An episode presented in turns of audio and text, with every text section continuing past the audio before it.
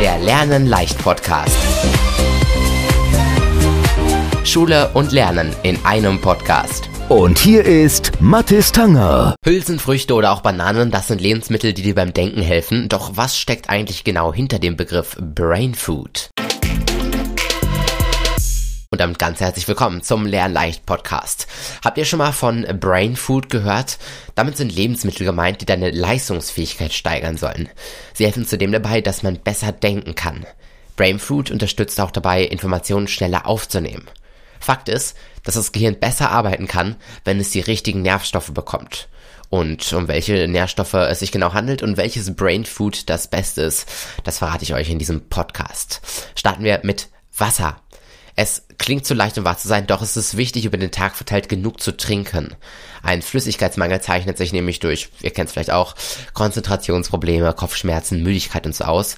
Und eine Ernährungsinitiative schreibt dazu sogar auf ihrer Webseite, dass bei Wassermangel Sauerstoff und Nährstoffe nachweisbar langsamer durch den Körper und ins Gehirn transportiert werden.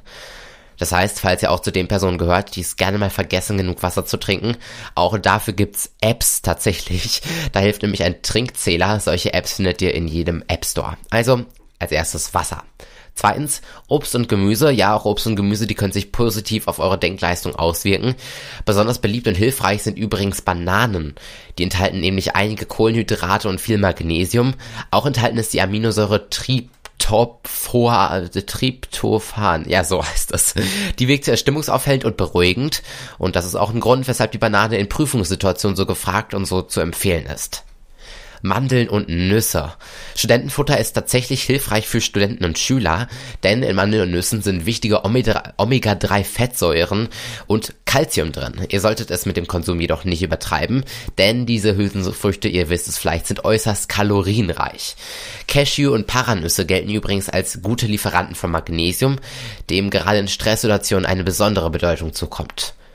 Besonders die Haselnuss ist auch als Nervennahrung bekannt, denn aufgrund ihres hohen Lecithingehaltes wirkt sie sich positiv auf eure Nervenfunktion und das Gedächtnis aus.